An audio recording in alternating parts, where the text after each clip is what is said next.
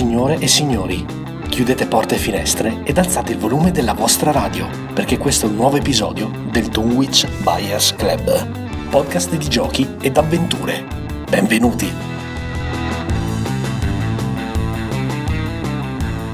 Eccoci qua e benvenuti alla seconda parte dello speciale natalizio del Dunwich Buyers Club, podcast di giochi e avventure che ogni settimana porta a casa vostra il meglio dei giochi da tavolo e dei giochi di ruolo. Io sono Jack e come sempre sono in compagnia di Banda, Ciao ragazzi. Mac Buondì giovani! e Ale. Buon Natale ragazzi! Allora ragazzi è stata una settimana densa di attesa, Eh, la settimana scorsa abbiamo fatto dalla 10 alla 7 della nostra top 10 di quest'anno, è stato un anno di gaming molto molto intenso, l'abbiamo ricordato eh, parzialmente, e, mh, però oggi è il tempo di concludere. Today is the day. Si arriva al Ecco, Jack. Immaginiamo i nostri ascoltatori che oggi, durante le vacanze di Natale, belli pasciuti dopo aver mangiato un sacco a Natale e nei giorni seguenti, sono praticamente a casa al calduccio delle loro case con il tavolo imbandito di tutti i giochi da tavolo che si sono sicuramente autoregalati Esatto. o che hanno ricevuto in regalo per Natale. E mentre settuppano ci ascoltano. Esatto, Jack. e sono pronti a infamarci Esatto. per le nostre Tra l'altro scelte. lo vogliamo dire quanto è brutto essere appassionati di giochi da tavolo quando arriva il Natale. Eh, che sì. nessuno te li regala perché tanto ne hai già tanti. Eh, Come sì. faccio a regalarti Sì, qualcosa? Ti regalo un pigiama. Ti regalo un pigiama. Sì. D- diciamo che spero che mia madre non vada tipo all'AEO a comprarmi un gioco da tavolo. cioè, lo spero, Potrebbe lo auspico. con la versione Star Wars di Risico, ad esempio. Voglio, Jack. voglio. Ok, eh, un saluto prima di iniziare e di buttarci nei, nei freddi numeri alla nostra eh, community di Patreon che cresce di settimana in settimana. Loro e solo loro fino al primo gennaio 2018 avranno la possibilità di dare una scorsa in anteprima, e già lo stanno facendo, alle nostre top 10 personali. Perché come è stata, fa- come è stata compilata invece la top 10 del Dunwich Bears Club?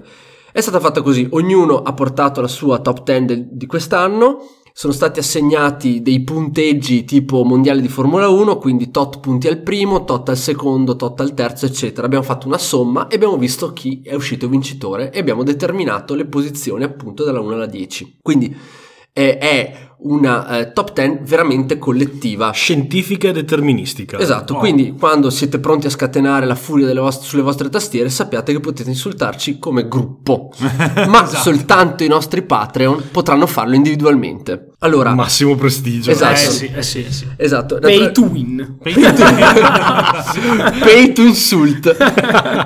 Bene ragazzi, se siete pronti, io... Siete eh, pronti? Siete pronti? Pronti? Vado! Pigliala! Pigliala! Al numero 6 della nostra classifica di gioco dell'anno abbiamo Rullo di tamburi. Mansion of Madness, seconda edizione. Oh là là! Eh, oh Le case là. della follia. Le case della follia. Gioco che ci ha accompagnato per eh, diverso tempo, dato che abbiamo giocato tutti gli scenari dell'edizione base.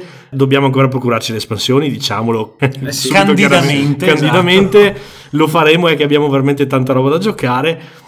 E che beh, eh, raccoglie tutto quello che ci ha creato come gruppo, quindi l'ambientazione Lovecraftiana, il gioco cooperativo e soprattutto, ragazzi, c'è il Miniature su mappa. miniature su mappa. Esatto. E ne abbiamo parlato nell'episodio 18, 18. quindi potete andare indietro e trovare l'intervento dedicato esclusivamente a questo gioco, appunto ben più di qualche mese fa, perché siamo, siamo al 37esimo, 36esimo episodio, quindi Sì, un- diciamo che è passato, ce n'è passata ne di acqua passato sotto di i ponti. ne è passato di tempo. Devo dire che eh, Mansion of Madness, Le case della follia, seconda edizione, diciamo in italiano, titolo Asmodee che ha ricevuto, diciamo, sia critiche che eh, Lodi. com- lodi e complimenti, rappresenta per chi lo vive con l'ambientazione giusta, cioè per chi si accomoda al tavolo cercando di immergere il proprio gruppo all'interno del, del- proprio dell'ambientazione Lovecraftiana dà tantissimo. È un titolo che anche con l'ausilio dell'app consente di giocare senza il master, quindi è un cooperativo puro, tutti contro il gioco. Ragazzi, è di una bellezza. A parte la discussione sulla qualità delle miniature che abbiamo fatto durante l'episodio Sì, esatto. 18, però è un titolo di una bellezza, di, di una varietà anche di situazioni e di eh, eventi che vi accompagnano durante le varie partite che non hai uguali. Ricordiamo che in questo gioco il problema del giocatore master viene evitato completamente perché appunto l'intelligenza artificiale, i mob sono completamente gestiti da un'app che è meravigliosa quanto il gioco, in Esatto. quanto Quanto subdola Sì, direi. esatto. Cioè, supplisce perfettamente a tutti gli incontri, fa qualunque tipo di dialogo con i personaggi. Elimina il bookkeeping. Esatto, Eh, con- parti- cosa in, modo, in modo integrale. E ecco, devo dire si- sinceramente che al di là della qualità scarsa di alcune miniature, per il resto il gioco, ragazzi, è, È molto davvero- solido e sì, sì, davvero coinvolgente. Ma non solo dal punto di vista estetico per le miniature, intendo eh, per, la, per- Per la plancia, per la plancia, che sono anche quelle Beh, stupendo. Proprio a livello meccanico il gioco veramente è super valido, Funziona, sul sì. serio. Beh, eh, sicuramente poi il, il grosso passo in avanti e la grossa scommessa anche che ha fatto la Fantasy Flight è stata proprio questa dell'app, cioè far gestire tutti- tutto il bookkeeping e la figura del master sostanzialmente a un- un'applicazione gratuita scaricabile. E secondo me è stata una scelta vincente nonostante da più parti abbia ricevuto anche alcune critiche perché è realizzata in maniera impeccabile, cioè tutte le avventure che abbiamo giocato noi sono eh, tutte in italiano ma di gran qualità, Sì. tutte con, c'è una musica eh, ad atmosfera che accompagna il, eh, i giocatori mentre utilizzano l'app, e ci Anche i sono un testi, sacco i di testi testi, sono tradotti ci molto sono bene. tutti Sì, sì. eh, I, i commenti sonori, cioè è veramente una enigmi, cosa fatta gli bene. enigmi gli enigmi fatti- interattivi da, da- da- da giocare proprio fisicamente sull'app è, è proprio una cosa che No, sinceramente ha aperto un mondo. mi ricordo quando abbiamo fatto la prima partita, cioè siamo alla fi- a fine serata eravamo brasati perché eravamo veramente sconvolti dalla- dall'immersività di, questo- di questa esperienza. Ricordatevi il caricabatterie perché l'applicazione brucia Eh sì, Ah, eh, sì, sia Eh, sì, perché rimane già attiva come- e presente per tutta la sempre. sessione. Una sessione in 4-5 persone dura due ore e mezza. Beh, l'ultimo scenario della scatola base è molto lungo, Sì, sono sì. almeno tre ore. Sì. Ehm, Appassionante a possiamo fare proprio- una cosa che non abbiamo fatto nell'episodio 18? Dire il nostro scenario preferito? Sono quattro, lo ricordiamo nella scatola base, che, ricordiamo, non è un gioco che costa poco, però è davvero, davvero tanto lavoro fatto dagli sviluppatori, potete apprezzarlo Anche tanto materiale. Tra l'altro, ecco, materiale, una cosa sì. importante che non mi ricordo se abbiamo detto proprio in occasione della puntata dedicata, che è totalmente retrocompatibile con eh, le avventure e i personaggi Esatto. della prima edizione di, delle Esatto. Case della Follia, che Sì. invece era stata molto Perché c'è il criticata. conversion kit. Sì, Esatto. sì. È incluso nella È confezione. incluso, esatto. Era stata molto criticata la prima edizione proprio perché era invece molto eh, macchinosa, Macchinosa, molto. eh, c'era un sacco di bookkeeping, eh, Infa- era infatti l'abbiamo inserita fra i titoli papabili perché dalla prima alla seconda c'è un cambia salto completamente sì, radicale. certo. ma radicale. soprattutto perché nella prima praticamente chi doveva fare il master era un ragioniere cioè Esatto. era più che altro questo ovviamente è un'opinione del tutto personale ma doveva più che altro tenere traccia di un mare di conti senza dare nulla di veramente Quindi attivo capirete a bene che il suo gioco. divertimento praticamente tendeva allo zero. Sì, Beh, no, non no. era, non era il master di Imperial Bravissimo, Assault stavo che continua a mettere dentro roba, a muovere, mettere in difficoltà i giocatori. Assolutamente. Imperial Esatto. Assault di cui è uscita l'app da tre settimane Esatto. e che non vediamo l'ora venga tradotta in italiano perché Sì, sì, qua appena arriva Ah, sì. l'app tradotta ci Ciao. buttiamo a capofitto a Coruscant e, e su Hot. Ma soprattutto nella prima edizione, ragazzi, se vi trovate a doverla giocare, secondo me, piuttosto giocate a gioco di ruolo, vi divertite molto di più. Ecco, questo chiudo il mio appunto personale e mettiamo da parte. Torniamo a parlare della seconda. Sì, della allora dicevo, eh, questa cosa che non abbiamo fatto è scegliere il nostro scenario preferito. Allora, parto io, parto Vai, io. vai. Vai.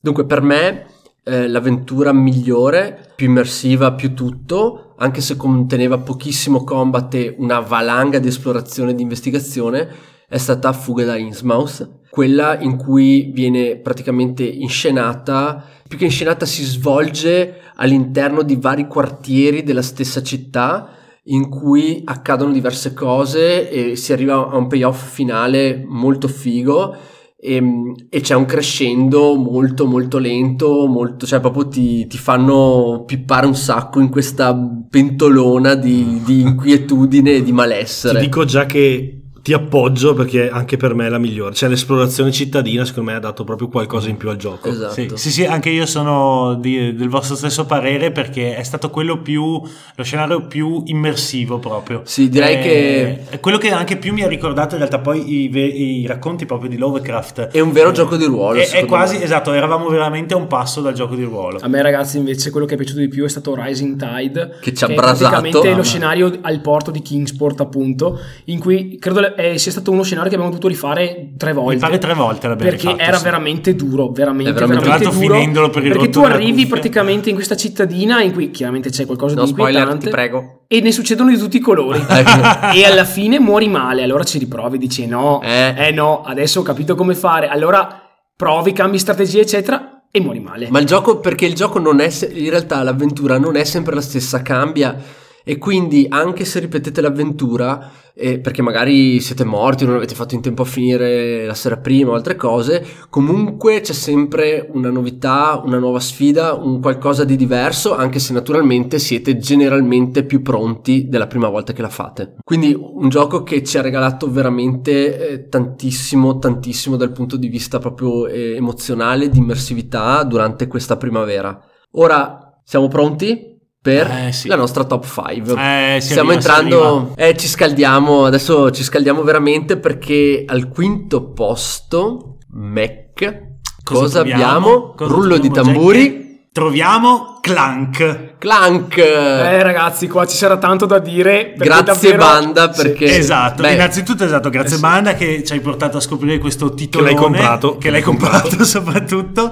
Facciamo una breve introduzione a questo gioco che sostanzialmente ha- porta una piccola rivoluzione nel mondo dei deck building eh, perché non ci sono esclusivamente le carte con cui si gioca, ma bensì Clank ci mette a disposizione un tabellone eh, in cui i nostri eroi si muovono e devono sostanzialmente andare a recuperare i tesori e gli artefatti custoditi da un drago prima che questo drago decida di incenerirli eh, in maniera definitiva Come, e totale. come è capitato a te, Mac, tutte Credo le volte. tutte le volte, tutte sì, le io non volte. sono mai riuscito a uscire vivo da- dal sotterraneo di Clank.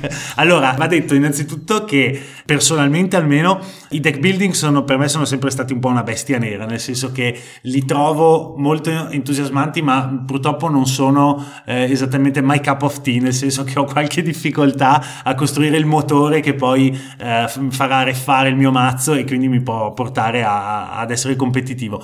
Nonostante questo, Clank è un gioco divertentissimo perché oltre alla- alle classiche meccaniche di spesa e di acquisto carte tipiche dei deck building, ha la meccanica del rumore, appunto del clank, che eh, porta i giocatori ad essere più o meno sensibili, diciamo più o meno appetibili per il drago eh, quando questo ha- eh, si risveglia e ehm, sostanzialmente li, li punisce eh, sputando il fuoco all'interno del, del dungeon.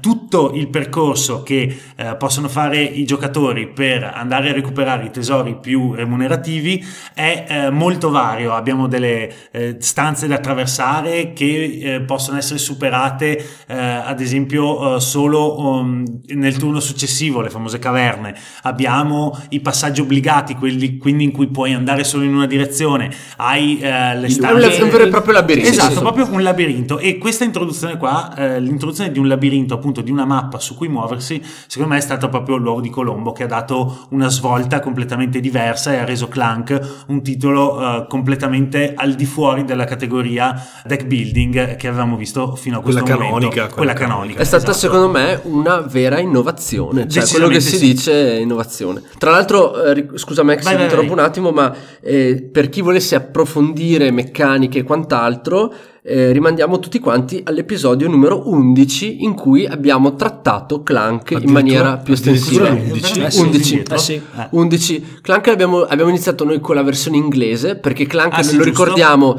è stato una delle prede favorite dei, dei predatori di Lucca in cui allo stand Raven sono andati lì e hanno- sì. ne hanno fatte Finalmente è uscita l'edizione è italiana. finalmente esatto. uscita l'edizione italiana che risolve tra l'altro il piccolo problema della, della barriera linguistica che appunto è microtesti sulle carte. Esatto, sì, perché nonostante ci siano molte icone e in generale comunque sia piuttosto semplice capire il testo riportato sulle carte, e alcuni effetti sono, hanno due o tre righe di testo che appunto per chi è proprio a secco di inglese comunque rappresentano una barriera. Nonostante questo comunque il gioco è veramente semplice e secondo me adattissimo anche per un pubblico che non è eh, esperto di deck building, ecco, dove invece magari solitamente alcuni altri titoli, magari Beh. quelli più interessanti, eh, mi viene in mente ad esempio Crossfire per dire, eh, sono molto più complessi anche proprio come gestione Sì. della mano, eh, eccetera. È importante anche perché, mh, è- benché sia un titolo eh, competitivo, Clank riesce secondo me a mettere, come dire, eh, d'accordo un po' tutti, ecco, nel senso che anche le persone che come me preferiscono di gran lunga i cooperativi eh, trovano in Clank cioè una, una fonte di divertimento inesauribile. A parte veramente. l'ultimo turno quando finiscono bruciati, che lì Eh vabbè, lì c'è il table flip, però Sì. ragazzi, cosa ci Allora, fare? ragazzi, vi devo dire che questo gioco, secondo me, è veramente un portento all'interno del genere deck building. Tuttavia, mi è stato fatto notare, insomma, settimane fa, e dopo ho approfondito un po' la cosa, è comunque uno dei giochi in assoluto più discussi dell'ultimo anno. Io onestamente davo per scontato che fosse una figata per tutti, invece nel tempo ho visto proprio crescere una marea, un fronte di gente che diciamo, proprio posso dire non sopporta questo gioco per motivi legati al deck building, in quanto ragazzi, il sistema del deck building è quello, è universale, cioè c'è un mercatino comune e ogni turno voi spendete valuta per comprarvi le carte. È quello il core del gioco. Quindi, se per voi questa meccanica di ho solo 6 carte tra cui scegliere e alla fine tutto si riduce a comprare la carta migliore delle 6 al tavolo. Togliamo la magia del gioco, l'ambientazione, la plancia, tutto. Se voi non riuscite a vedere oltre questa cosa, difficilmente questo gioco vi piacerà. Ma se lo vedete a 360 gradi e riuscite a vedere un certo grado di adattività nel, eh, nella carta che andate a scegliere, nonostante la scelta sia effettivamente ristretta, e non vi dà l'idea per forza che le carte o comunque il vostro mazzo si giochi da solo, come mi hanno fatto notare alcuni. Mhm. Vi giuro, questo prodotto è un anno luce avanti a tutti i suoi pari, gli altri deck building. Perché? Perché ovviamente il fatto della plancia, oltre al fatto di giocare le carte, permette ai vostri eroi di spostarsi in questo antico maniero e di tessere delle strategie tridimensionali, perché oltre ai danni e oltre al- alla valuta avete anche il fatto che muovendovi voi potete arrivare prima degli altri, chiuderli fuori, rubargli gli artefatti, prendere prima gli oggetti dal mercato, Chiudere la partita in chiudere la anticipo. partita in anticipo, cioè questa è una genialata, è una dimensione che proprio, voglio dire, fino a ieri i deck building erano un quadrato piatto su una superficie, oggi sono un cubo, grazie Sì, a eh sì, Clank. grazie a Clank ha Clank. aggiunto un'intera superficie a un qualcosa che prima era bidimensionale, è una dimensione ulteriore. Era è statico incredibile. e adesso invece è Eh molto sì, è, dinamico. è incredibile, questo, questo secondo me è innegabile. Ale? Voglio aggiungere soltanto una parentesi perché al di fuori della nostra classifica, che si è interrotta con la Luca di quest'anno, proprio in queste settimane stiamo provando Clanking Space.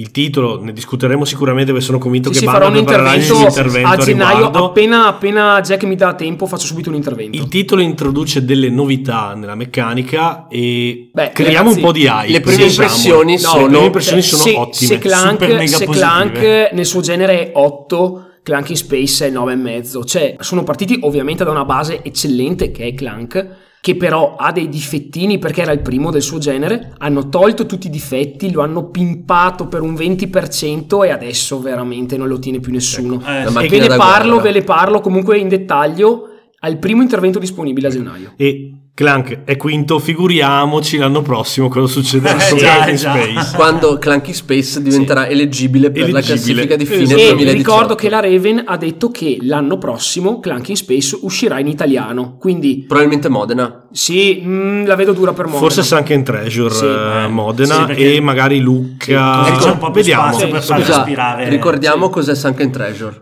Sa- beh, Sunken Treasure è la- l'espansione di Clank. Clank. che introduce la meccanica delle stanze sommerse, quindi introduce tutta la meccanica dell'ossigeno, L'ossigeno, della sì. gestione, quindi della propria resistenza Certo. e del fatto che per andare a, a recuperare gli artefatti, quelli un pochino più di valore, bisogna, bisogna immergersi in acqua bisogna al in mercato, acqua. quindi vi vendono praticamente Lo la tu- lo scafandro. scafandro da palombaro.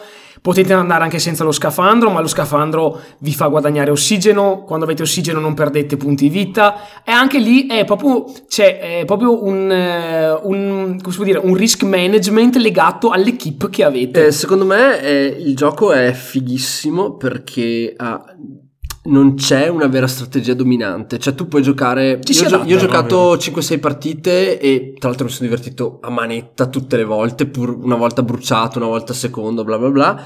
E però effettivamente non ho mai visto uno che fa una roba e vince sempre facendo quella roba lì perché le variabili sono troppe. C'è il, il percorso gli altri che vi chiudono fuori gli altri che vi chiudono la partita prima che la vostra strategia a mega lungo termine abbia, abbia esito. E quindi sono troppe le variabili in gioco per poter eh, gestire veramente un tipo di strategia dominante e forse questo è stato uno degli aspetti che ha messo un po' in crisi i più, diciamo, i più affezionati al controllo. Eh sì. Mm. Devo dire che il gioco probabilmente va giocato in 4, banda. Secondo, Mm, me, secondo me va giocato in 4. Ecco, in 4 io l'ho giocato sempre in No, 4. anche devo dire che in 3 ha il vantaggio del downtime perché come in tutti i deck building Non vedi l'ora, più eh. il tempo passa sì. i giocatori trattandosi di un deck building non vedono l'ora che il loro turno arrivi per prendere le carte calarle fare le combo eccetera quando si è in 4 nell'ultimo terzo di partita comunque devi pensare a quello che fai non è un- una parte stupida di Si- gioco. si dilata molto il il tempo si dilata molto e quindi un giocatore tra un turno e l'altro deve aspettare. In 3 questa cosa si sente molto meno. Secondo me in 4 è il top. Perché in 4 la mappa è popolata, ognuno fa le sue. E Eh avete sì. veramente l'idea, a me questo mi ha buttato via, che ti dà veramente l'idea di 4 che vanno dentro uno contro l'altro, coltello alla mano, dentro sto dungeon a, a raffare i tesori prima che il drago distrugga tutto. Col monkey bot. esatto che fa la cagnare mia Che carta preferita è il Monkey Bot 3000 che in Clank in Space è il Monkey Bot 30.000. Eh sì, eh sì, sì, grande citazione. Devo dire che Clank eh, mi ha segnato profondamente e devo dire che un'altra cosa, Clank è il primo gioco che affrontiamo in questa classifica che è stato presente in tutte e quattro le nostre classifiche personali. Non dico altro perché, come sapete, fino al primo gennaio 2018 abbiamo il segreto Eh sì, istruttorio eh sì, sulle esatto. nostre Ok, classifiche esatto. Poi personali. verrà tutto desecretato. A meno che non siate supporter di Patreon e allora probabilmente le state leggendo oppure le avete già condivise su Esatto. Facebook. spoilerando a sangue Grazie ragazzi, vi vogliamo bene. Comunque, ecco, ragazzi, se avete modo, se avete un'associazione ludica vicino a casa e non siete ancora convinti, fatevi fare un tutorial di Clank, provate a farci una partita, perché credetemi, è veramente meraviglioso divertente e soprattutto proprio. divertente. Nel genere deck building è il più divertente. Però adesso banda respira, prendi fiato, Eh sì. perché questo momento è estremamente importante. Siamo al numero 4. 4, 4. A un passo Siamo al numero 4, è un numero 4 veramente importante. Banda, te lo lascio a te. Numero 4 della DBC Top 10 del 2017. Scythe. Bella la pronuncia, hardcore. Allora, innanzitutto lo detto, chiam- detto, detto Shite. Shite. Infatti, Per ragazzi, semplicità. io lo chiamerò Shite perché è il termine per chiarezza. sempre, Per chiarezza. Tra l'altro, noi ci chiamiamo Dunwich Buyers Club, anche noi diciamo sempre Dunwich per chiarezza. Siccome è venuta la polizia di Oxford a bussarci Ah, vero, a lo sappiamo che si dice Dunwich, ok? Che non è neanche Dunwich, è una specie di cosa a metà fra la A e la U. U. Però, per chiarezza, per come si scrive fisicamente, se qualcuno cerca il nostro sito, noi diciamo Dunwich. Quindi va bene così, dai. Vai banda con Sai. Ecco, allora ragazzi, un micro disclaimer. Ognuno di noi nel cuore ha il suo gioco preferito. Ecco, questo è il mio in assoluto, il mio gioco preferito in assoluto, ok? È per me proprio la divina commedia dei giochi da tavolo ad oggi. Magari poi l'anno prossimo uscirà qualcosa di più strepitoso, però dati tutti i fattori che fanno di un gioco un'opera d'arte nel suo settore, questo secondo me è il top. Allora, farò sicuramente, anzi, sto progettando da mesi un intervento dedicato per questo gioco che uscirà l'anno prossimo non appena sarà disponibile la terza espansione. Infatti, ragazzi, perché non abbiamo ancora fatto? Noi vi, vi- vi stiamo dicendo man mano che saliamo tutti gli episodi in cui abbiamo parlato diffusamente o nel dettaglio dei giochi presentati in questa top 10. Side non ha mai avuto il suo intervento dedicato e voi vi chiederete perché? Perché stiamo aspettando di farlo in concomitanza Con l'uscita della terza espansione, adesso è in fase di playtesting e Se tutto va bene, ragazzi, potrei essere chiamato a playtestarla e eh, spero che questo accada. Non vi assicuro niente, ma vi terrò informati e eh, probabilmente entro il, la metà dell'anno prossimo avremo la terza ed ultima, perché l'autore l'ha già detto, James Stigmeyer l'ha già detto, sarà l'ultima espansione di Shite. Scusa banda, l'espansione uscirà a Modena, uscirà dopo, Eh, no, non no. si sa ancora secondo niente. Me, secondo me verosimilmente Essen 2018. Ok, va bene. Perché è ancora in fase prototipica, quindi no. Ok. Allora, che cosa succede? Succede che Shite è il risultato della crasi tra il genio di Jamie Stigmeyer che incontra il tratto di Jakub Rozalski. A dire il vero, proprio secondo me il gioco, l'ispirazione è partita proprio dal mondo, dal progetto 1920 Plus creato da Jakub Rozalski, che è questo autore polacco di cui vi consiglio di andare a vedere le opere praticamente su internet digitate Jakub Rozalski. Lui praticamente è, grande- è un grande appassionato di storia e ha creato tutto un mondo alternativo, una linea temporale alternativa dell'Europa del 1920. Dopo la fine della Prima Guerra Mondiale si combatte la battaglia di Varsavia con il mitico miracolo della Vistola in cui l'esercito polacco ha stravolto i pronostici e battuto l'armata rossa e riesce a fermare l'arrivo dei russi che arrivano in Europa e da qui in poi Rozalski costruisce il suo mondo, un mondo in cui Nikola Tesla ha sviluppato le sue invenzioni portando al, a tutti, tutti, gli imperi del tempo una tecnologia fino ad allora sconosciuta che eh, va ad inserirsi in un modo completamente anacronistico con i panorami e la società dell'epoca. Ecco che in Shite noi vedremo questi panorami enormi e sconfinati, totalmente naturalistici, di un'Europa dell'est degli Rurale. anni rurale degli anni 20, quindi abbiamo le montagne, i boschi, contadini. i contadini. Ri- cioè, ricordiamo che nella battaglia di Varsavia, la battaglia di Varsavia fu l'ultima in cui venne usata la cavalleria, ok? E troviamo anche qui troviamo praticamente soldati a cavallo, eccetera, e in mezzo a tutte queste eh, diciamo cose archetipiche insomma dell'epoca troviamo dei mech troviamo l'energia elettrica sviluppata attraverso le tecnologie di Nikola Tesla nel suo caso sarebbe più preciso dire corrente alternata con il quale praticamente tutti questi imperi europei hanno costruito delle armate pazzesche e una sorta di tensione di guerra si è ricostituita dopo la fine della prima guerra mondiale. Tesla si è risentito che il mondo abbia utilizzato le sue invenzioni per scopi bellici invece che per il benessere dell'umanità e ha sigillato quella che al centro della plancia di Shite viene chiamata la fabbrica, un'enorme città-stato in cui Nikola Tesla produce tutte le sue invenzioni.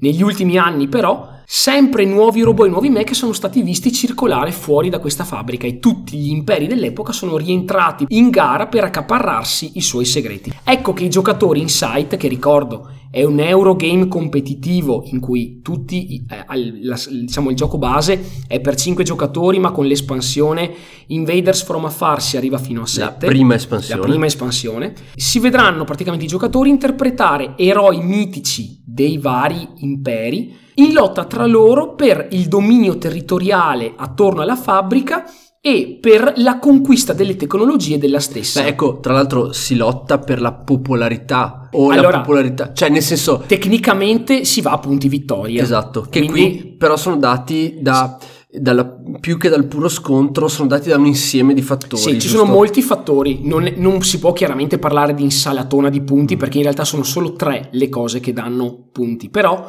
uno di questi fattori, il moltiplicatore dei punti, è la popolarità, perché che cosa succede? In questo gioco i vostri eroi praticamente compiono delle imprese, cioè si spostano nella mappa, fanno degli incontri e vengono usati in maniera asincrona dalle unità dei contadini che costruiscono dei lavoratori e in maniera asincrona dai mech che hanno altri compiti.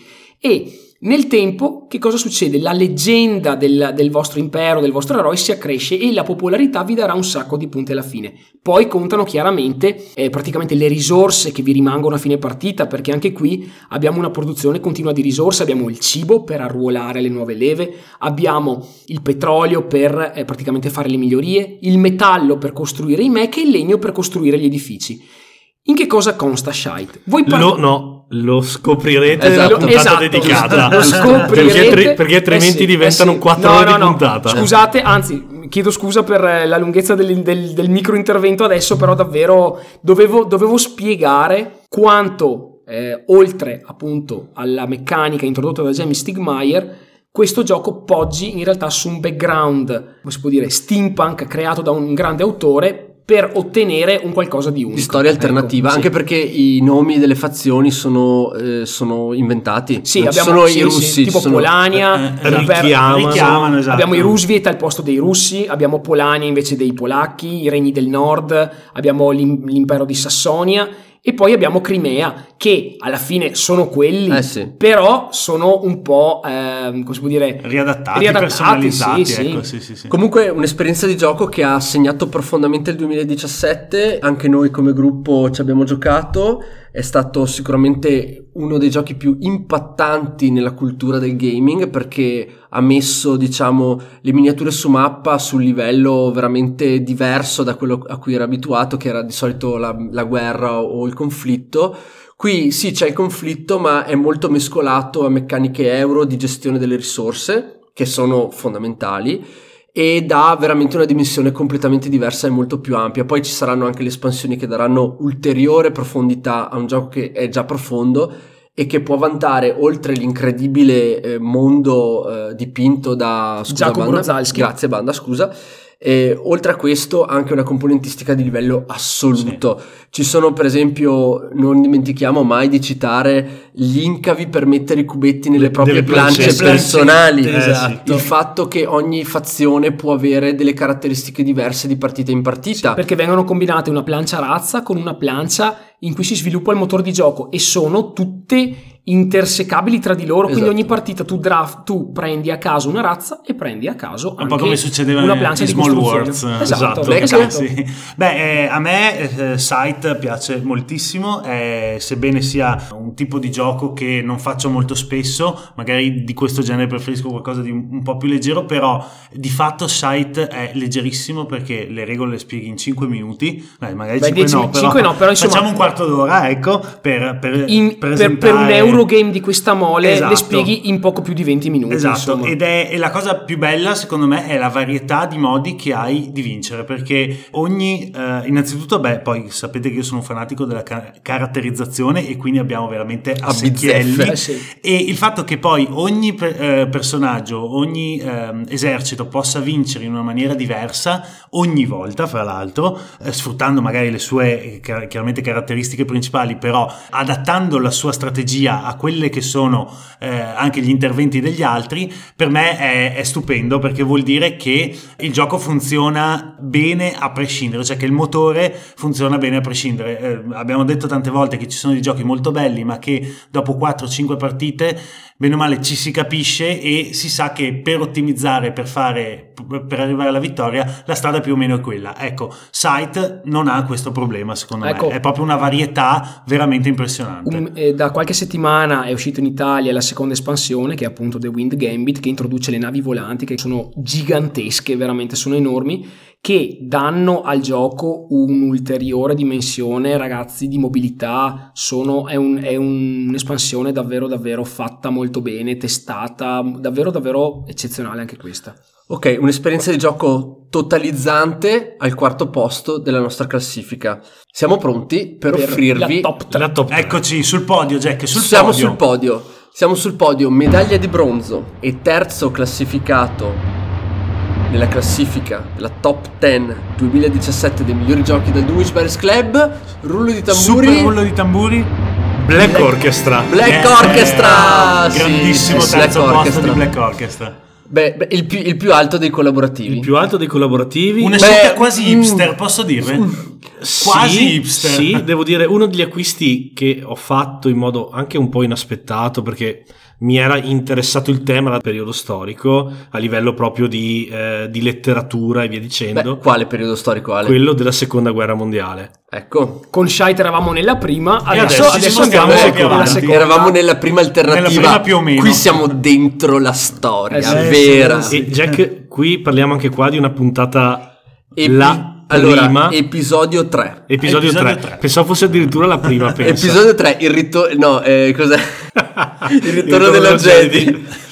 il, ritorno de- il ritorno dell'assassino di Hitler. Esatto. Sì, perché cosa bisogna fare in Black Orchestra? Il gruppo è chiamato a un'impresa che nella storia reale si rivelò impossibile, cioè l'operazione Valkyria, l'assassinio di Hitler. Esatto. Voi dovete collaborare, tramare, pianificare, infiltrare, f- resistere a interrogatori. Perché? Perché alla fine dovete riuscire a uccidere Hitler prima della naturale conclusione della seconda guerra mondiale e del suicidio di Hitler stesso nel bunker di Berlino nel 1945. Ecco, e perché ha visto tipo documentari dell'epoca, eccetera, sa che anche nella realtà molti tentarono negli anni di, di assassinare Esatto. Hitler e lui miracolosamente sempre- scampò a, de- a delle cose incredibili. Pazzesche, sì. Ma quando giocherete a Black Orchestra direte adesso Eh, sì. capisco perché te la sei cavata, maledetto. senza andare a ripetere quanto detto durante l'episodio 3, in Black Orchestra voi vi trovate proprio a vivere quello che è stato, ad esempio, il famoso film con Tom Cruise, che è Esatto. Operazione Valkyria, Valkyria. ma in generale a vivere quel periodo storico, cioè quella parte di governo nazista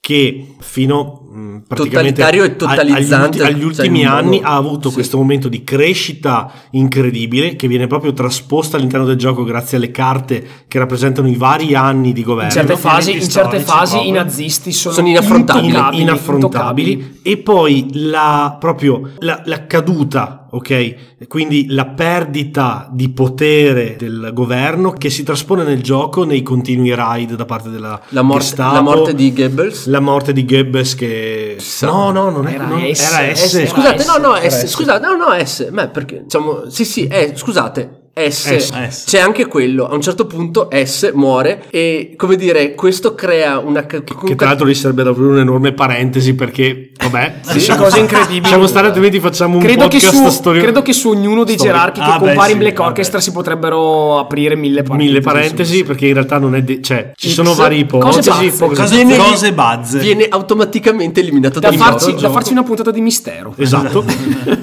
e eh, voi vi trovate proprio a vivere turno per turno questa- questo senso oppressivo, cercando nel frattempo di raccogliere le varie risorse in giro per la mappa, di ottimizzare con gli altri cospiratori per trovare il plot giusto, eh, capire se Hitler in quel momento è in una zona che può essere attaccata o meno e via dicendo. Quindi è un gioco soprattutto che ha facendo- dei livelli notevoli. Eh, buon viso a cattivo gioco in quanto voi, i vostri personaggi, sono tutti personaggi storici realmente esistiti all'epoca Con un potere speciale. che erano, sì, che erano perfettamente inseriti nella società tedesca dell'epoca e erano, tra virgolette, insospettabili. Quindi voi dovete continuamente, diciamo, rispondere alle autorità e ai cambiamenti del Reich facendo apparire che siete dalla parte di Hitler, quando in realtà dietro state lavorando come dei bastardi per sparargli, eh, far saltare il suo treno, avvelenarlo. O come ci è successo una volta, Eccolo. ucciderlo nel sonno, Esatto, sì. nel suo albergo, oppure cercare di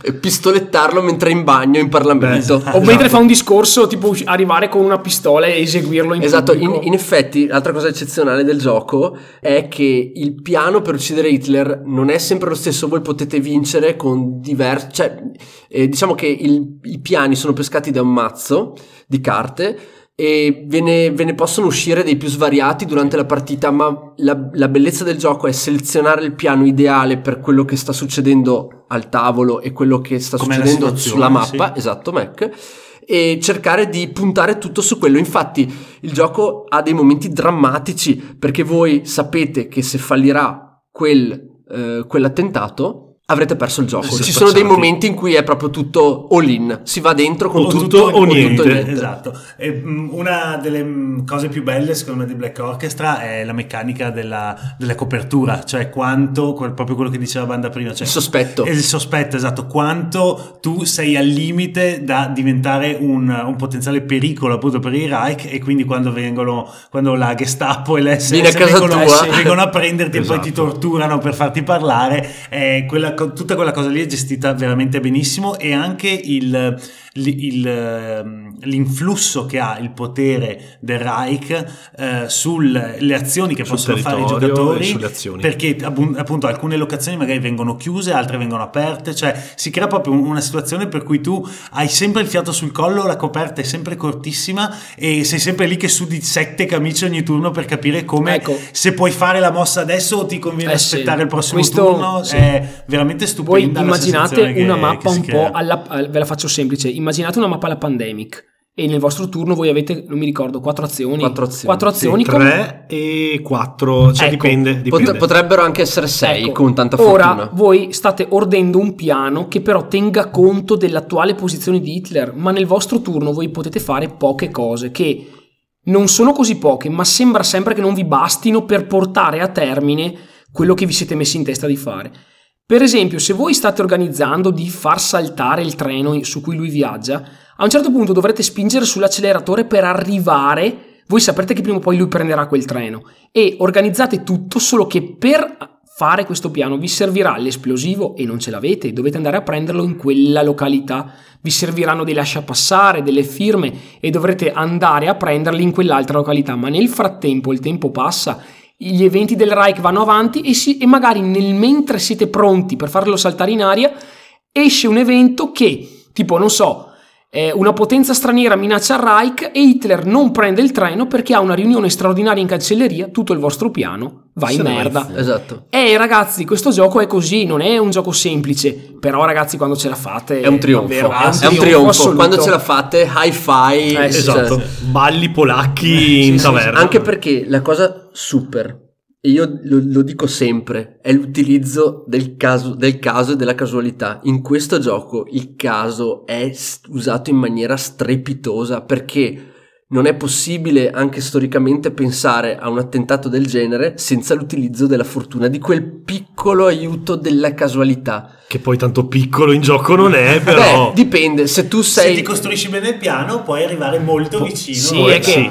Come nella vita reale, Sì, se tu pianifichi una roba del genere, più lo fai bene, meno c'è bisogno di fortuna. E questa roba c'è esattamente, è esattamente riproposta nel gioco in un modo pazzesco. Per chiudere, a settembre sarebbe dovuta uscire la seconda edizione, invece è, Slurp. è in ritardissimo.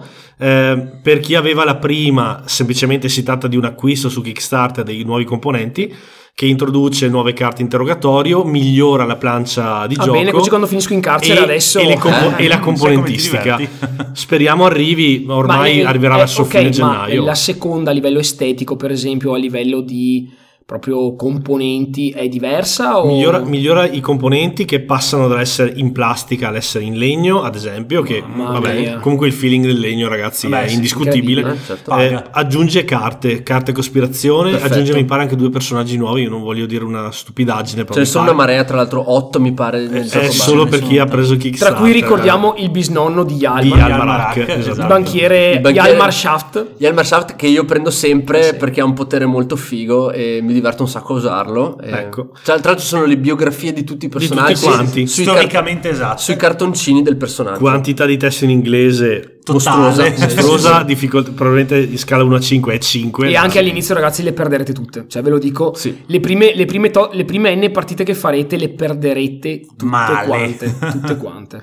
Ecco, e detto questo, ragazzi, andatevelo a vedere se non lo conoscete. È un gioco che è uscito sul finire dello scorso anno e eh, anche qua spero venga Per proposto me è davvero tradotto. un mistero. È uno, forse il gioco in assoluto più di successo che ho giocato, cioè un capolavoro, che però ho visto meno in giro. Cioè, per esempio, io come Metro ho sempre giochi da tavolo in cui Sì. ci sono molti utenti anche che giocano giochi veramente pesi. Cioè, E rari. e rari, tipo i giochi della GMT, ok? Ma non quelli di più in voga, tipo Labyrinth, Twilight Struggle, quelli proprio veramente, veramente pesi che andavano di moda anche 10 e passa anni fa. E questo gioco qui, davvero, credo di averlo visto una volta sola e non capisco come mai perché, essendo che tutto va un po' a moda, c'è sempre un utente Eh che sì. arriva e fa, ragazzi, questo gioco qui, credetemi, è una bomba. E poi da lì, poi piano piano, questa idea si diffonde e lo giocano altri. Invece Black Orchestra non ho mai visto davvero, non gli ho mai visto davvero prendere piede. Devo dire Mistero. che eh, fa parte di quei titoli Kickstarter, come anche Secret Hitler, tra l'altro, che vabbè, Sì. la- il tema è quello, Eh, stranamente, esatto. però, che sono eccellenti giochi, ma non hanno avuto quella diffusione che uno si aspetterebbe Mm. dalla qualità poi reale. C'è una, c'è una barriera troppo alta sul, sul testo. Il gioco è partito da un Esatto. progetto Kickstarter, quindi la gente non lo vede nei negozi, non se ne fa incuriosire. Bisogna ricercarlo, non viene lui a cercarti, Mhm. e questo è fondamentale nel mondo di oggi dove c'è un'offerta Esatto. così ampia. e distribuito dalla Game Salute comunque non ha diciamo quell'impatto che può avere un titolo col mini Sì, or sì, not sì. o via O dicendo Me- Z-Man o questi grandi marchi anche americani Esatto. che propongono i giochi. ha, poco- poca visibilità Sì. e adesso la gente lo conosce un po' di più e già la seconda campagna è stata un trionfo solo che sono in ritardissimo con la produzione cioè, Detto questo, ragazzi, se avete la possibilità, provatelo perché è consigliato. strepitoso.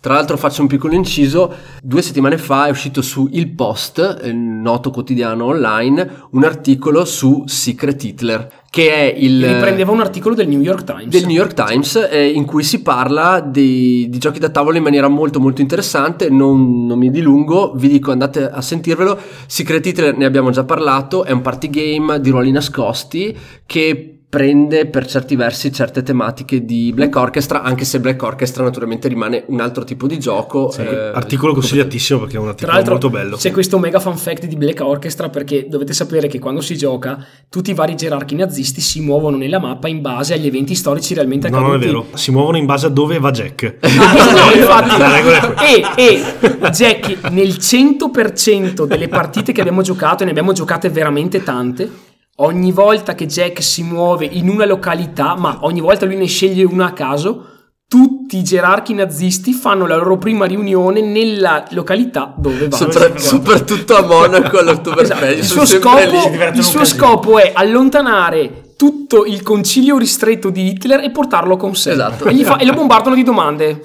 Tipo, Sì, sì. Ma anche- ancora qui eh. ma in tutte le partite che una cosa fuori di testa Va bene ragazzi, al terzo posto era Black Orchestra e l'orchestra nera e siamo pronti per la medaglia d'argento. Il numero 2 tenetevi forte. della top 10 giochi da tavolo del Dunwich Bears Club 2017 è Rullo di tamburi Arkham Horror Living Card Game. Arkham Horror Eh LCG. eh beh. sì, ragazzi, Bandaland pura. Bandaland pura. Eh, per chi ci conosce ragazzi non può essere una sorpresa Ne abbiamo ne abbiamo parlato, parlato per mesi episodio interi, 2 credo. vari, di nuovo l'episodio 21, ne parliamo praticamente sempre Una volta al mese che una volta al mese. parliamo. Eh sì. Eh, più che altro è un gioco che è anche sempre nella classifica della top 50 dei giochi più giocati al mondo, quindi eh, bene o male lo citiamo sempre, poi le avventure sono, eh, si protraggono nel tempo perché continuano a uscire pack, quindi io andrei proprio di impressioni Sì. pure semplici. Che dire Jack, Arkham Horror LCG è un'esperienza di gioco unica come potrebbe essere, come è stata per quanto mi riguarda un Pandemic Legacy o eh, per certi versi eh, alcune sessioni di gioco di ruolo perché di fatto eh, ha una tale immersività per quanto riguarda il tema, per quanto riguarda eh, l'interattività del giocatore con il gioco stesso, che è una cosa pazzesca. È un, un living card game cooperativo, totalmente cooperativo. eh, si può giocare fino a 4, da 1 fino a 4 Però giocatori. servono due scatole base. In realtà, in realtà, ragazzi, si può giocare in quanti volete. Fa- fate conto che ogni corset praticamente sono due giocatori. Due giocatori, esatto. Adesso non lo considererei corset, corset uguale Sco- scatola base. scatola base. Sì, sì, sì. Secondo me in due è una bomba atomica, ma anche Bob del Tempus che lo gioca sempre in quattro. Ciao Bob. Ciao Bob. ciao Bob Loro che giocano in quattro si divertono da morire. Io per questioni di downtime, eccetera, perché anch'io voglio che arrivi il mio turno per fare le mie Sì. robe, lo consiglio in A due. volte già in due un tank e invece uno bravo a investigare, proprio coppia sono- vincente esatto, e via. Ci sono tutte le tipologie di investigatori classiche del eh, richiamo di Cthulhu, che abbiamo, alcuni dei quali abbiamo già visto in Arkham Horror Board Game, Sono sempre gli in stessi, Eldritch sì, sono sempre Horror. loro. Sì, sì, sempre Cioè, loro. Ce n'è, ce n'è per tutti i gusti e la cosa più splendida di questo gioco è eh, il fatto che una si può giocarlo come una campagna che continua a progredire nel tempo perché abbiamo eh, i tre scenari della scatola base, è uscito tutto il ciclo di Dunwich. Dunwich, composto da una deluxe che ha dentro due scenari più 6 più sei pack aggiuntivi. mythos pack, ognuno con uno scenario. E quindi un totale di 8 scenari e a- si è appena concluso Carcosa. Adesso è arrivato Carcosa, quindi di nuovo Deluxe con altri due scenari, più altri altri 6 scenari. mythos pack con gli scenari. E quindi la eh, Fantasy Flight ha fatto un centro poderoso con questo gioco perché ha fatto avvicinare secondo me tantissimi potenziali giocatori eh, a un- una tipologia di, di- di gioco di carte che fino a qualche anno fa era sostanzialmente una nicchia come mi puoi con- confermare Sì, diciamo tu. che prima di- dell'arrivo di questo, di questo titolo, chi aveva giocato al il primo LCG collaborativo della Fantasy Flight giocava a Lord of the Ring, ma ormai erano rimasti un gruppo abbastanza sparuto. E Cioè, poi Lord of the Rings ti prendeva i denti e ti li Sì. strappava uno a uno. Sì, Esatto. ma, ma Cioè, poi esatto, Lord, of, Lord of the Rings aveva la meccanica padre di quella di Arkham Horror, quindi Certo. era più primitiva. Però, uno, l'ambientazione horror piace in generale a molte più persone che a que- quella di Tolkien, specialmente al pubblico femminile, dico la verità. sì sì è Perché è molto più trasversale, mentre Tolkien, eh, quelli sono i suoi canoni e fine. A livello anche proprio del modo in cui le carte si usano in questo gioco, hanno fatto un passo, hanno fatto Ecco, mille passi spesso avanti. eh, a volte noi usiamo questo termine il formato carta, cioè il formato carta, anche qui quando si parla di innovazione, il formato carta sta innovando parecchio. Tantissimo Cioè, se pensiamo a quello che fanno le carte nei- in alcuni giochi rispetto a quello che facevano dieci anni fa, è incredibile. Sì, dieci anni fa, cioè voglio dire, quando noi, noi siamo entrati nel mondo delle carte con Magic the Gathering, cioè generalmente quando tu dici gioco di carte la gente Intendi pensa a Magic quello, the sì. Gathering. In Magic the Gathering voi avete un mazzo, pescate, giocate la carta, fine. Invece l'oggetto carta negli anni ha subito del- del- dei mutamenti, variazioni. delle variazioni incredibili e secondo me il punto di arrivo di oggi è Arkham Horror LCG, in cui con le carte fanno tutto quanto, comprese le location in cui Esatto. tu vai in un mazzo di carte. C'è tutto. C'è tutto, c'è un Mondo, mondo, personaggi, intero, azioni, tutto, trama, mistero, trama, trama. eh, mistero, le location, gli Eventi. incontri, gli eventi, i personaggi, gli equipaggiamenti, tutto in un mazzo solo e il modo in cui le carte si dispongono anche fisicamente Sì, sì, sul sì, sì, tavolo importantissimo. vanno a comporre una casa o una città o un treno o tipo un luogo orrendo di quelli tipici delle- delle- dei miti di Cthulhu e davvero quando io ho visto nel tempo giocando gli scenari a quali limiti loro hanno spinto questa cosa non ci potevo Ma credere infatti davvero. la Cioè, cosa più incredibile secondo me è che mh, di campagna in campagna i creatori, gli sviluppatori del gioco trovano sempre nuove idee per, eh, nuove Combinare, mecc- per sì, combinare sì. queste meccaniche, Certo. ne trovano di nuove e tu ogni volta che apri un, un pacchetto di un Mythos Pack Hai di una sorpresa. Sì, non, sai cosa ti non aspetti, è, non cioè- è un- comprare un pacchetto di No, carte no. di Magic Esatto, in non è più. che ti compri il è booster pack sperando di pescare lo Shivan Ecco. Dragon, cioè è, è proprio una roba Succedeva, succedeva la stessa cosa anche col Signore degli Anelli, perché se voi eh, attraversate le varie campagne c'è sempre una piccola innovazione, piccola grande innovazione Mhm. nella meccanica, ma la roba che veramente, ragazzi, se dovete provare questo gioco, l'uscita dell'avventura spin-off che è Carnevale degli Orrori ambientata Ah, a di Venezia, sì. quella la proponete a qualcuno che non ha mai visto un LCG, Si butta se- via. Si butta Sì, via. sì, Se non lo conquista quell'avventura che è perfetta per mostrare cos'è questo gioco. tra l'altro non è, non è- non è- non è facile E non è per niente facile. beh l'avventura media di Arkham Horror LCG Eh, va dal difficile esatto. al molto Cioè, difficile già, già- già il tutorial Sì, è, è veramente criminale Sì, per sì, certi punti di parte vista. già veramente lancia in resta. La potete giocare da soli. Non ve lo consiglio comunque, è un gioco che secondo me è strutturato per essere giocato in due, ottenere Sì, il anche meglio in due giocatori, ma anche da soli ha una qualità, una bellezza veramente ragazzi. Strappalacrime. Un gioco Ecco, favoloso. dopo a livello tecnico, ragazzi, anche questo gioco comunque ha dei lievi drawback che a volte rompono un po' le scatole, specialmente il tempo richiesto per settappare e desettappare, ma soprattutto per settappare. Eh, Eh, Ragazzi, vanno via, va via tanto di quel tempo perché in questi giochi qua voi avete a un certo punto un pool di 2000 carte da cui vi viene richiesto di prendere solo quelle che hanno una certa icona. E ragazzi, Beh. vi ci vuole parecchio, insomma. Se no per- sarebbe troppo figo, No, sai. no, è Se vero. no sarebbe il numero uno. Posso E- dire però eh. il- che il segreto, secondo me, in questo senso sta nell'organizzare bene i pacchetti eh, di carte e le varie espansioni. Perché se tu hai tutto ben disposto, hai tutto chiaro nei tuoi pacchettini, eccetera, veramente ti va via un secondo. Poi io, io è sono abituato vero- a Sid che ha un cilindro Ah, ecco, tipo fa le carte. frrr, e tira fuori, tira fuori 10.000 chipster. carte. Io banalmente mi sono fatto la valigetta come ho fatto Eh, la valigetta esatto. per il 5 Nerd. come ho fatto la valigetta per il Signore di Anelli. Nerd. Ecco, È tutto diviso Sì, ecco, per diviso icona. per- Tra l'altro, Esatto. E vi ricordo che che in questo gioco il mazzo ve lo dovete fare. Cioè, voi scegliete un investigatore. Un investigatore ha chiaramente le sue abilità più forti, oppure è privo di altre Le sue abilità. debolezze. Ci sono vari tipi di carte, le viola, le verdi, le gialle, le blu. Ognuna va, diciamo, a spingere verso un certo tipo di skill e voi però dovete farvelo il mazzo e quando fate un mazzo che non performa ve ne accorgete subito, Subito, perché eh sì. morite Ma comunque la cosa che mi butta via è che in questo LCG eh, c'è un- una fortissima componente da, da- quasi da gioco di ruolo. Eh sì, perché c'è l'esperienza. c'è le- I personaggi che sopravvivono alle avventure, Sì. ovviamente, fanno esperienza, quindi ass- eh, prendono nuove carte più potenti di quelle, di quelle precedenti, possono cambiare la loro strategia di gioco. Cioè, diventa veramente. Cioè, tu ci metti veramente tanto di tuo in questo gioco. Non è semplicemente un fare la scelta giusta, giocare la carta al momento giusto. Tu ti costruisci proprio una strategia con cui fai brillare il tuo personaggio e gli fai risolvere l'avventura. È stupefacente, veramente. È un'esperienza che consiglio Ecco, posso a mani dirvi, basse proprio. sono praticamente a metà di Carcosa.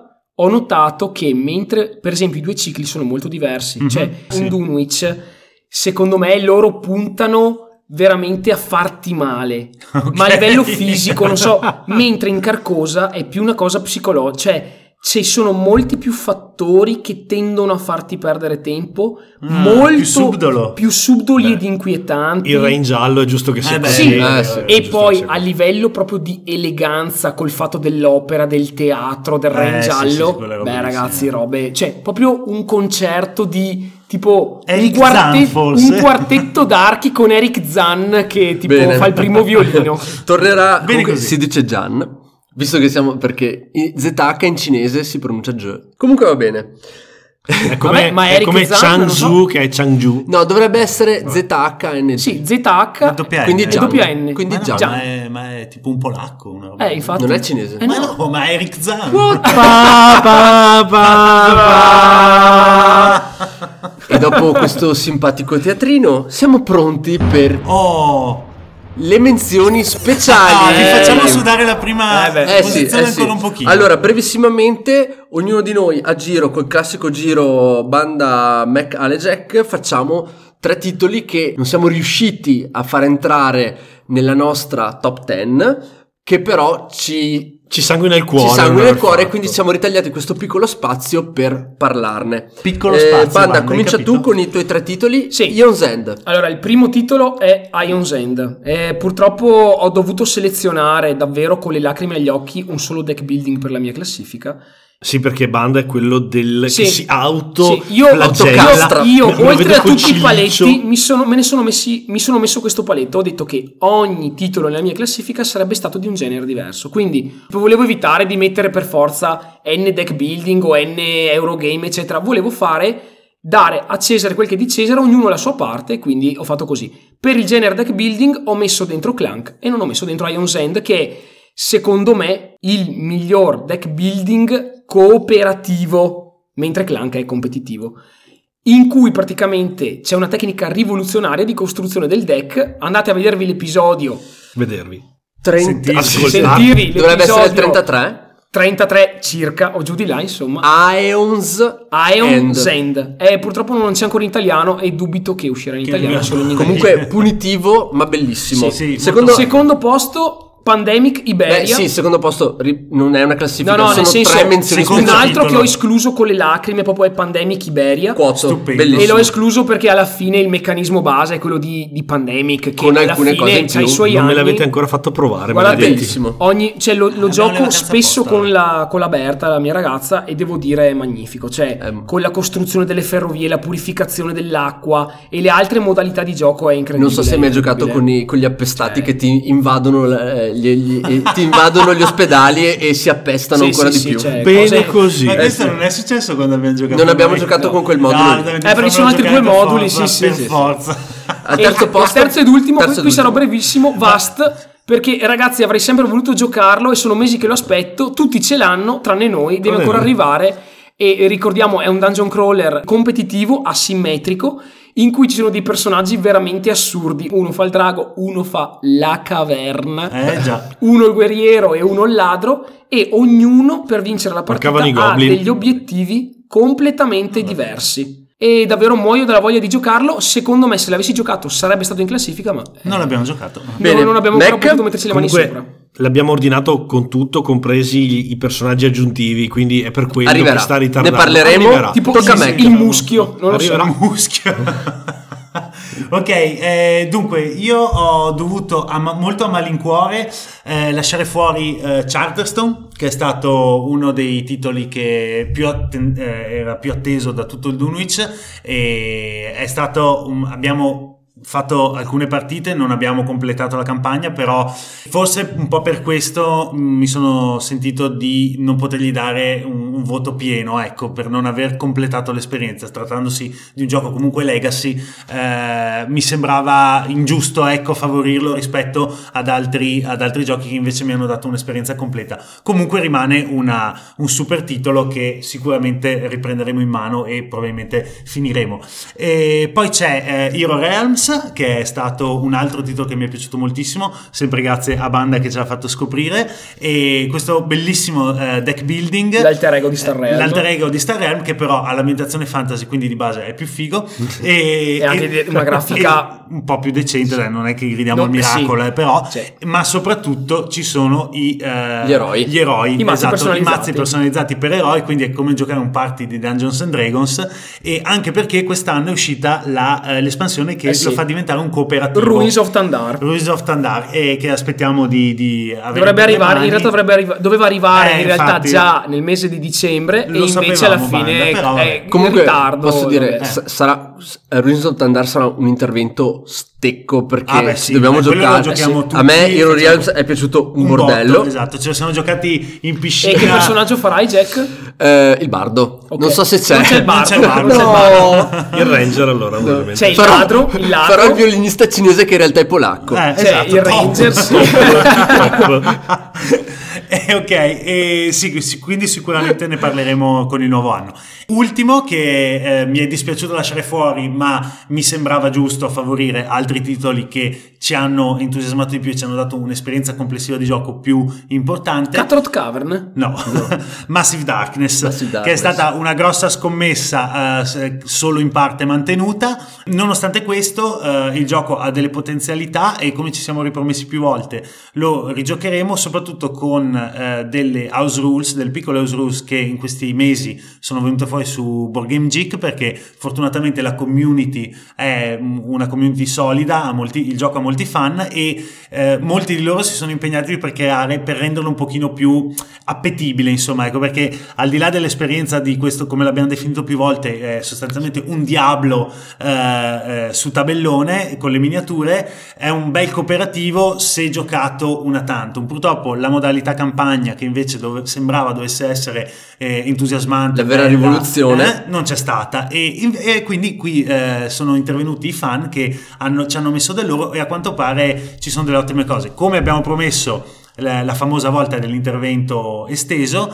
faremo un piccolo post dedicato dove indicheremo le migliori house rule che abbiamo provato e che ci sono sembrate migliori. Questo nel corso dell'anno, dell'anno 21 in attesa di tutte le grandi cose della Culminier Not che arriveranno poi più avanti. Bene, Ale, è il tuo turno. Allora, io ho lasciato fuori a malincuore, devo dire, Not Alone. Not Alone è stato il titolo che più ho aspettato della Modena 2017. È un gioco che ho eh, proposto più volte a vari gruppi. Mi sono sempre Provato molto divertito, sia come Beast che come Sopravvissuto. sopravvissuto colono spaziale in attesa Ricordiamo Mac Bestia. Mac Bestia. e, e devo dire... Furba e infida. È un gioco che ha una blanda meccanica di deck building che è molto ansiogeno Eh sì. Ah, decisamente. e dove il bluff e il trash talking diciamo la fa da padrona in tutta- durante tutta la partita È un titolo molto valido, ma che secondo me è, È lì, molto è lì- io so che tu sai che io so. Esatto, è lì appena al di fuori della classifica, vale moltissimo, provatelo se non avete ancora fatto. Poi due titoli invece che sono internazionali, non disponibili in italiano. Il primo è dell'Artipia Games ed è Kitchen Rush, uscito ad Essen mm, di quest'anno, eh, titolo completamente cooperativo in cui i giocatori sono una brigata di cucina.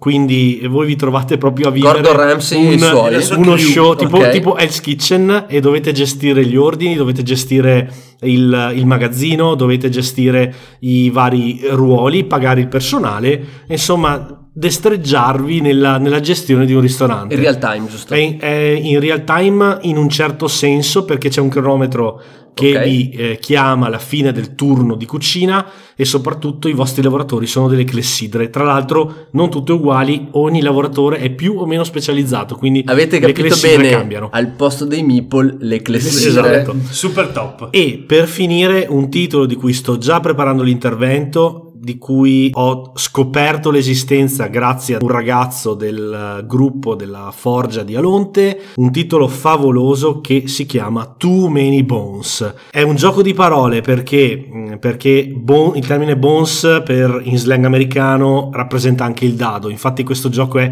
pieno di dadi, ma pieno proprio a livelli Zeppo. incredibili. Confermo quando mi ha mandato le foto Ale gli ho detto Ale ma tutta questa roba E questo gioco ha tutto per non farmelo piacere. Ha una grafica discutibile con questi mezzi folletti, ha queste plance che non, non so bene, sono tipo eh, dei playmat con i buchi per posizionare i dadi.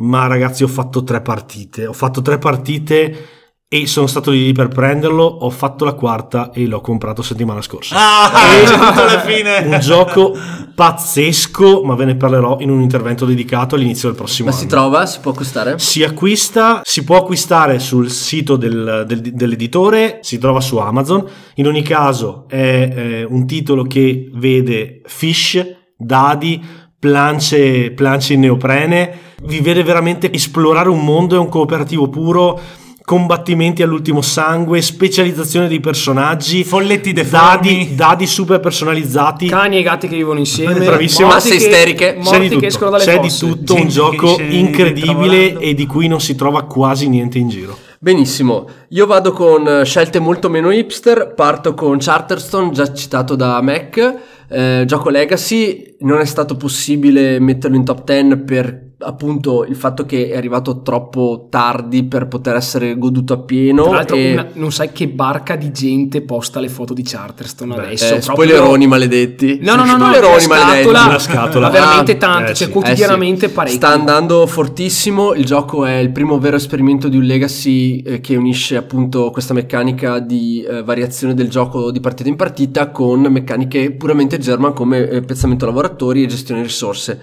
Mi è piaciuto tantissimo, è una scoperta continua, l'adrenalina quando aprite le carte e scoprite cosa succede, le azioni nuove, le meccaniche nuove sono eccezionali e devo dire che avrebbe probabilmente fatto tranquillamente la top 10 se fossimo Eh, andati sì, un po' più sì. avanti in, um, in- in- nell'avventura, nella Nell'avventura, campagna. Adesso- poi ho Photosynthesis, non è al secondo posto, è Photosynthesis. Ebbene sì, Jack non ha fotosintesi nella sua top È uno 10. scandalo, ragazzi. Non ce l'ho, ma è, è uscito. Mi, mi dispiace molto averlo escluso, ma comunque, eh, visto che questo è lo spazio in cui. Yalmar, togligli l'amicizia subito. Questo è il momento in cui facciamo diciamo Outing. outing, Outing. eh, io lo dico, è, è lì lì, è probabilmente al decimo posto e mezzo, eh, è bellissimo, però purtroppo lo spazio era quello che era e davvero non ce l'ho fatta.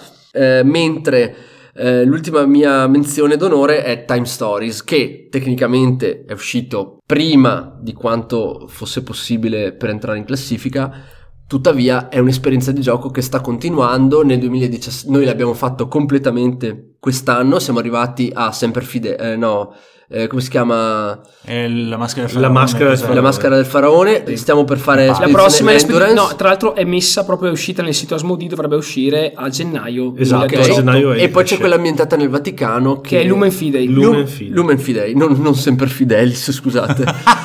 Sem- sempre fi. Eh, Sempre Semper, Semper Fi- Cos'è? Semper Era- Ludens? no, e- sempre Luden, sempre Fi, era quella dei Esatto. Navy Seals. se Esatto. Semper Fidelis è quello dei Navy Seals americani. Comunque, detto questo, eh, Time Stories è un'esperienza pazzesca, un congegno che vi lascia di stucco ogni volta. E non è un barbatrucco. Ok, è costoso, lo potete fare una volta, però ragazzi, la serata, le due serate che vi fate ogni volta che aprite una scatola di Time Stories, secondo me sarebbe valso la top 10 in maniera tranquilla, però purtroppo il gioco è fatto così. Chiaramente astenersi pubblico che ha problemi a tipo giochi legacy no perché li giochi una volta sola no ma perché in time stories Secondo non me- tiri dadi non fai robe strane niente Questa resistenza in questo gruppo mh, non esiste. Noi siamo un gruppo onnivoro, quindi bene o male giochiamo a tutto. A noi, va- a noi questa cosa va problemi. bene, facciamo l'acquisto anche condiviso, abbiamo se- semplicemente non abbiamo, vogliamo privilegiare l'esperienza di gioco e purtroppo o per fortuna i giochi usa e getta possono offrire qualcosa che gli altri non possono fare. ecco e quindi l'importante comunque è essere Saperlo. chiari nel senso time stories è chiarissimo quello è il gioco questo promette, mantiene. fine ma quello è il gioco basta. Comunque Cioè, il genio di quando vedete succedere certe cose con queste meccaniche, anche qui secondo me innovazione nel, mondo del gioco da tavolo a alla grandissima, alla grandissima. assolutamente. Ragazzi, questo è tutto per le menzioni d'onore. Adesso sì, non ci per siamo- oggi perché sennò venivano a trovarci Eh, no. e ci sbrandavano praticamente Ci siamo, ragazzi. Ci siamo, ci siamo davvero. Siamo in testa, Jack. Vi abbiamo detto tutto, non abbiamo più step introduttivi, cose varie. Siamo arrivati al gioco dell'anno del Dunwich Bias Club 2017. Signore e signori, abbiamo il piacere di introdurvi al numero uno che sarà Gloomhaven. Gloomhaven, signore e signori, è il gioco dell'anno. Discusso nella puntata 4 quando eravamo Per la prima verginelli in E adesso ragazzi, scusate, ma qui mi prendo le mie lodi sperticate perché dieci Eravamo- mesi fa, Eh, sì. dieci mesi fa, quando proposi di comprare questo titolo, Solo io risposi alla chiamata. esatto, mi si disse no, perché abbiamo troppa roba da giocare. Ma non dopo ci aver giocheremo letto mai. La, la centesima recensione di gente che diceva tra un po' mi butto dal terrazzino da quanto bello è questo gioco, ho chiamato Ale di Frodo e ho detto Ale, non ce la faccio, questo gioco lo dobbiamo avere, fai metà e metà con me e lui mi ha detto ti ho già satispeiato ancora prima di avere satispei. Pensa a te. Ok? Pensa Preso e una volta che abbiamo aperto la confezione e giocato il primo scenario. No, ragazzi. mi domando solo che bellezza pagare metà del gioco e non averlo in casa, però il detto, detto questo, idoli, del- idoli della masse, vi, vi rispetto tantissimo e devo dire che dalla prima partita io mi sono inchinato. Eh sì, eh sì. Mi sono inchinato, Si è un'esperienza, un è un'esperienza titolo- dungeon crawling totalizzante e strepitosa che funziona in modo E soprattutto È, uno- è un orologio svizzero. Funziona Ma come un orologio Più che altro, secondo me, è l'originalità di avere un sistema dungeon crawler fatto in quella maniera lì. Cioè, Esatto. per me, a me ha proprio buttato via il fatto che non si tira neanche un dado, eppure tutto funziona esattamente come un orologio svizzero. Sì, secondo me il, ehm, tutto il meccanismo di imparare a conoscere il proprio personaggio, usarlo sempre meglio e mm, dare sempre di più in, in sinergia con gli altri è fantastico. Come abbiamo detto settimana scorsa, c'è qualcosa che manca dal punto di vista dell'esplorazione eh, su mappa, sicuramente. Che manca. Manca Sì, sì, perché, perché- perché gli scenari hanno già tutte le mappe. È come rivelate. HeroQuest, Sì. di fatto. No, in HeroQuest tu esploravi, qui non esplori niente, cioè hai quattro No, stanze infatti, e vai, no, e vai infatti. di stanza in stanza. In HeroQuest non sapevi cosa Aprivi c'era le Ah, giusto, porte, vedevi cosa le c'era dietro. sì, Qua qua no. Qua no, però, però, però il meccanismo, secondo me, non per tutti, sicuramente non per neofiti di gestione delle risorse, e per risorse intendo carte. Sì, land management. sì. Land management, che sono anche i vostri punti vita, eccetera, in un sistema molto brillante e molto, secondo me, elegante. Ecco perché E anche fun- molto funziona, punitivo. è una cosa molto funziona, importante. ma è molto punitivo. Perché questo gioco, voglio dire, non lo conoscono in così tanti dei nostri ascoltatori, o magari chi lo conosce non l'ha mai giocato. Cioè, il succo, il succo finale è che voi avete poche carte in mano con cui potete fare tutto, ma quelle carte ogni volta che pass- più passa il tempo, più le perdete definitivamente.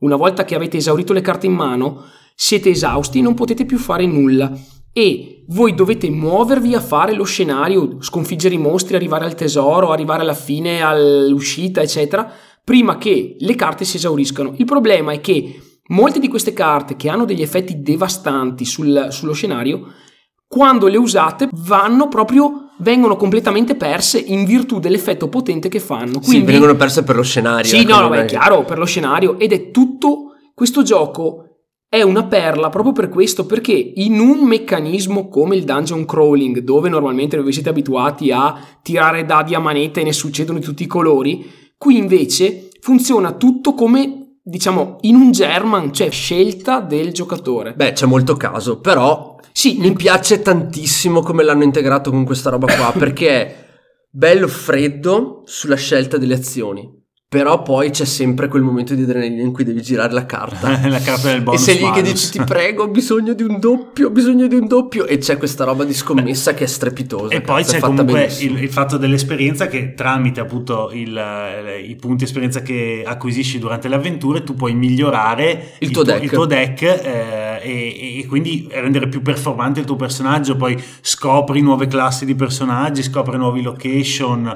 avventure a manetta. Cioè ce n'è veramente a secchiello. Ma poi un altro aspetto di cui parlammo al tempo, Ale confermami, è quello del fatto della storia, perché tu vivi una, la storia di un avventuriero. Allora, diciamo che Gloomhaven, come l'avevamo descritto durante la puntata 4, è non solo un dungeon crawler, ma è proprio un viaggio di un gruppo di avventurieri che esplorano un mondo, un mondo che varia a seconda delle scelte che gli avventurieri prima di loro hanno fatto durante i vari scenari che affrontano.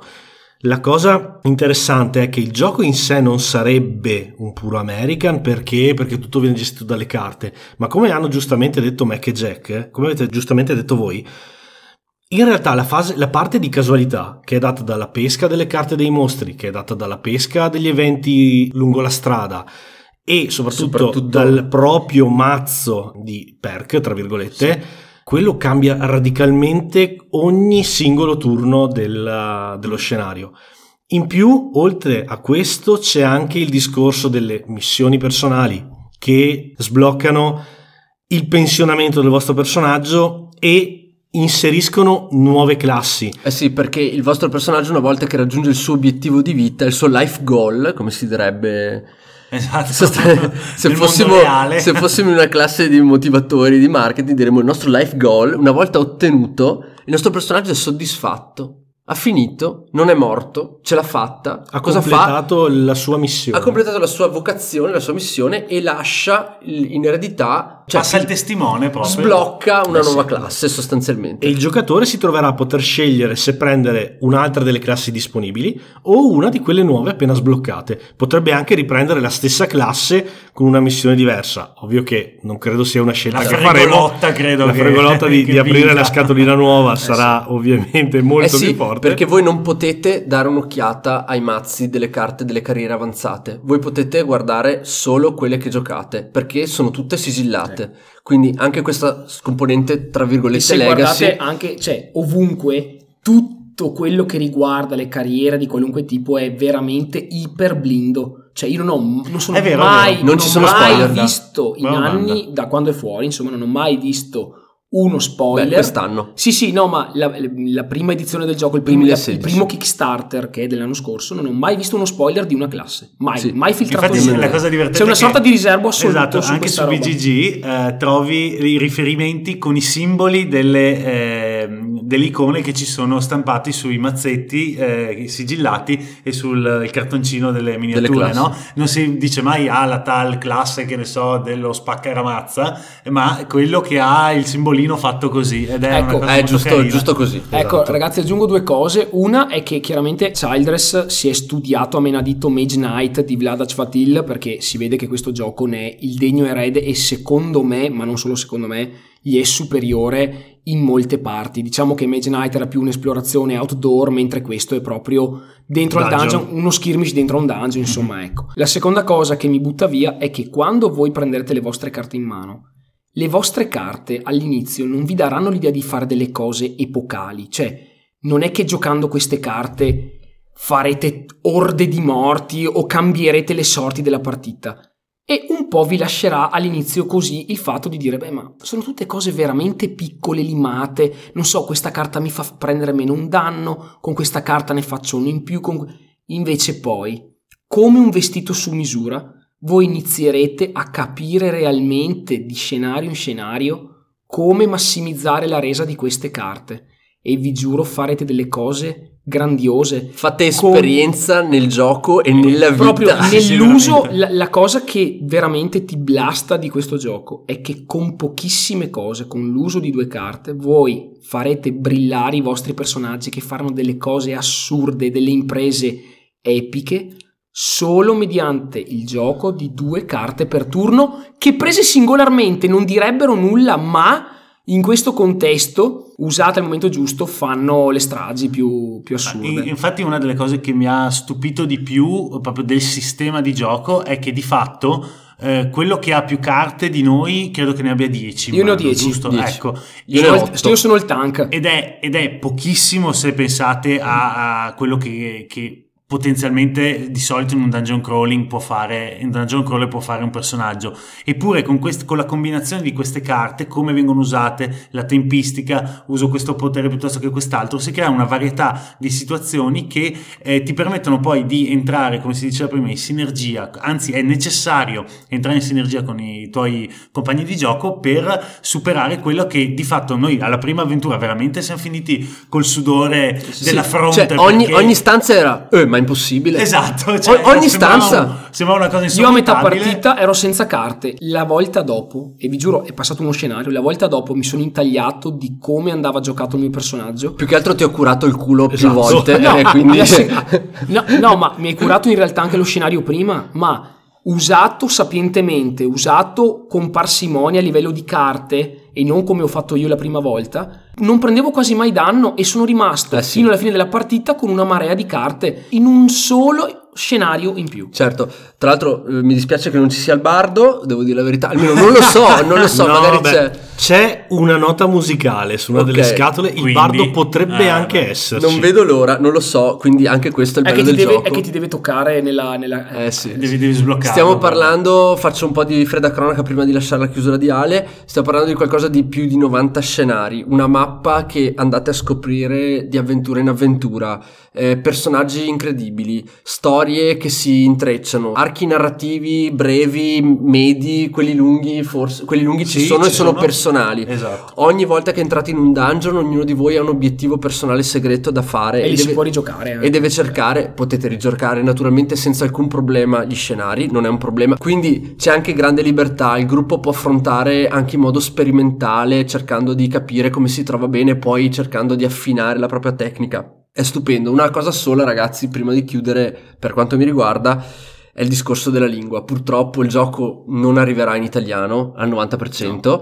Non so cosa. Studiatevi l'inglese, non so cosa. Vi prego. Piuttosto che perdervi un'esperienza del genere, Esatto. fate sto sacrificio. La, e- la barriera linguistica è brutale. Purtroppo mh, sono convinto che nel corso del tempo arriveranno gli eroi della resistenza e si italianizzeranno le, le carte e quant'altro. Però sappiate che purtroppo finché non arriva il materiale dei fan, la barriera linguistica è Veramente impenetrabile. Insomma, Ecco, e, Ok. e per quelli che hanno sempre la solita para del eh ma il gioco Legacy alla fine dopo non lo puoi più usare Eh, vabbè, vi voglio far vedere a fare vi 94 dico scenari. il gruppo di gioco di Gloomhaven che ha preso il primo Kickstarter degli artefici del fuoco dopo sei mesi di gioco in cui lo giocavano dalle due alle tre volte alla settimana mi ha detto che loro sono letteralmente persi nel mondo di Gloomhaven e non vedono la fine da nessuna parte. Dopo sei mesi giocarlo due o tre volte alla settimana. Ora trovatemi un gioco in vita vostra che avete giocato così tanto. E Cioè, comunque sì, ci sono delle componenti che vanno scartate. Potete fare a meno di strapparle, ma sappiatelo. Ale? Per chiudere l'intervento, perché comunque questo titolo ha rappresentato all'interno del, del Dunwich veramente un, un qualcosa di... Un terremoto. Un terremoto, Eh, sì. Terremoto a, tut- emotivo. a tutti, a tutti gli effetti.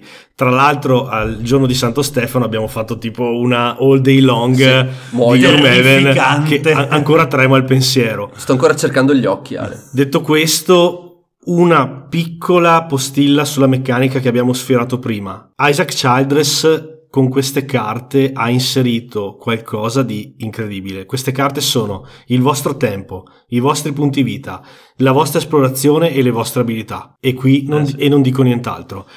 Per aggiungere un appunto su quanto appena detto da Jack sulla barriera linguistica, settimana scorsa sono stato contattato da uno dei nostri Patreon, che è Luca Ba, Ah, ok. che certo. eh, mi ha chiesto un consiglio. Lui ha il problema che il gruppo di gioco a livello di inglese eh, non sembra essere proprio molto Ferrato, Anche perché questo è è comunque un inglese, un inglese abbastanza complesso. Sono le carte dei road event, dei city event, sono dei wall Eh. text allucinanti. E Sì. io gli ho dato un consiglio che a questo punto condivido anche con voi. Il mio consiglio è stato traducete lo scenario che andate ad affrontare la volta successiva. Quando voi avete scelto lo scenario che andate ad affrontare, uno di voi si occupa della traduzione o vi rivolgete a un amico che sa bene l'inglese, perché comunque lo scenario vi porterà via un'ora e mezza, due ore. Quindi di traduzione, sì. eh, ecco, va bene. Sì, sì.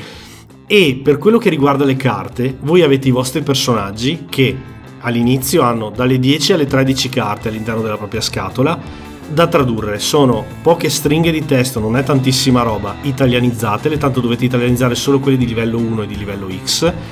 Quando aumenterete di livello dovete aggiungere una carta, Sì.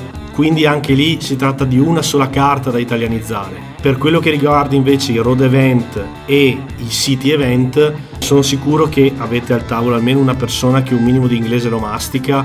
Ho visto, almeno di quelli che abbiamo affrontato noi fino adesso, non c'è niente di complicatissimo. O alla mala parata, Alla Google mala, Translate alla mala parata eh. Google Translate, foto, foto e Google Esatto. Translate vi traduce istantaneo. Esatto. Quindi è possibile giocarlo, l'unica cosa appunto è quello, rivolgetevi a qualcuno per gli scenari perché è- la parte quella più, che altro- più Anche, sentita. anche perché è importante capire cosa fare Esatto. perché Più che altro ragazzi vi diciamo tutto questo e vi, di spingervi a queste micro sofferenze perché questo gioco Vale ha veramente rivoluzionato anche noi e alcuni nostri modi di vedere il gioco da tavolo, cioè è qualcosa di talmente fuori dagli schemi, talmente innovativo che davvero non possiamo non dire cercate in tutti i modi di comprarlo e di giocarlo perché è un capolavoro assoluto. Tra l'altro, è il gioco dell'anno del Dunwich eh, Buyers Club. tra l'altro Esatto, cioè, con una questo- componentistica ok,